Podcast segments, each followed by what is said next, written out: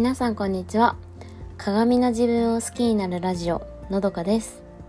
このラジオではファッションアドバイザーの私のどかがファッション、世界の文化、そしてフリーランス生活についてお話ししています。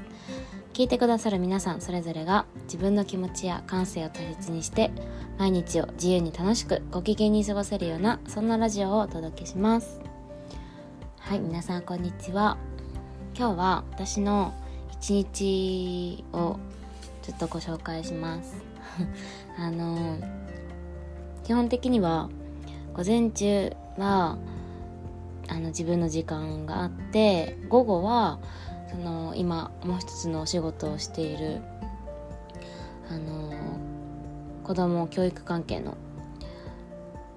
えーと、お仕事が午後にあるって感じで、まあ、週いつかがその感じで、週ふつかはあの本当に何もない状態なんですけど、そのうんとなんだろうな、お仕事、えー、自分の時間っていうのが、まあ、まずそのフリーランスのお仕事にあの当てられる時間というか、うん、なんですけど。あの午後にねお仕事が別のお仕事があるときは午前中、まあ、自分のビジネスのことをしてるんですけど、あの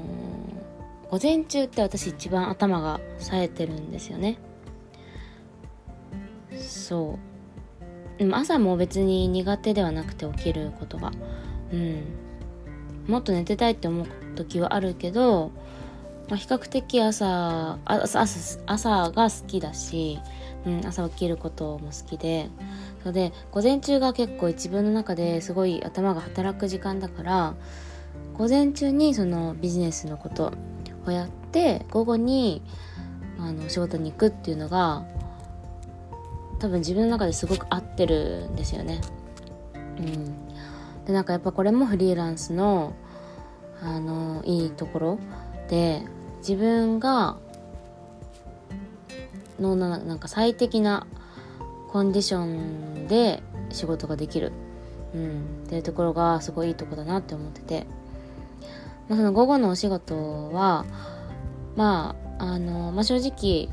一番やりたい仕事ってよりは自分のビジネスが軌道になるまでちょっと経済的に余裕を持ちたいのであの働いてるって感じなんですけど、だから目標は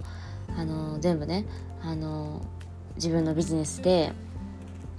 あの一日を過ごすというか、うん、っていうのが目標ですけど、そうでもまあお金も安定して入るし、自分が一番仕事しやすい午前中に自分のあのビジネスを集中してできるっていうのが本当に合ってて、うん、で今とかすごい暑いじゃないですか。で私の部屋はエアコンがないんですよね。エアコンがつけられない部屋で、その室外機が重くてなんか壁にもつけられないみたいな言われちゃって、昔はエアコンなくても過ごせる暑さだったんですけど、最近は暑すぎてもう午前中でもちょっと、まあ、湿気もあって、ちょっと窓開けててもなんかちょっとね、うん、集中できないいいんですよね。私本当に集中力ないので、そういう環境がすごい大事で、うん、で私が取ったあの道がスタバに逃げるっていうやつなんですよ。でこれも運よく去年の夏にあのすごく近いところにスタバができまして、もう常連と言っていいんじゃないかなって、もう店員さんにも に,さん 名には顔を覚えてもらえるほど通ってて、そうだからその午前中、まあ短い時だったらいちじかんはんとかにじかんぐらいかもしれないけど、あの、まあ、さんびゃくえんよんひゃくえんお金払ってでもスタバに行ってあのパソコン開くっていう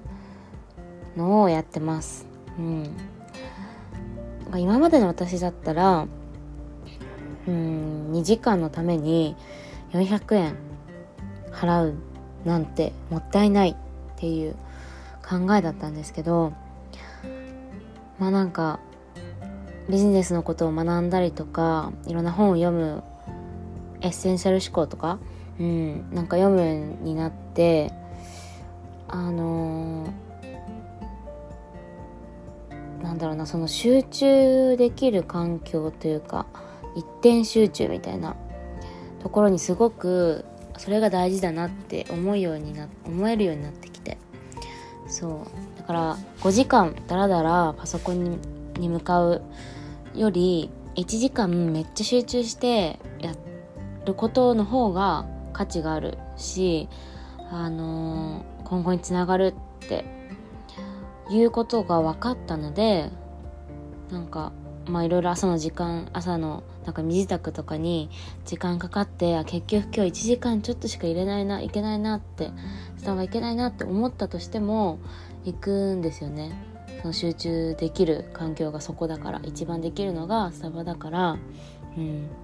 行くんですよ。そうだからなんかそうですね。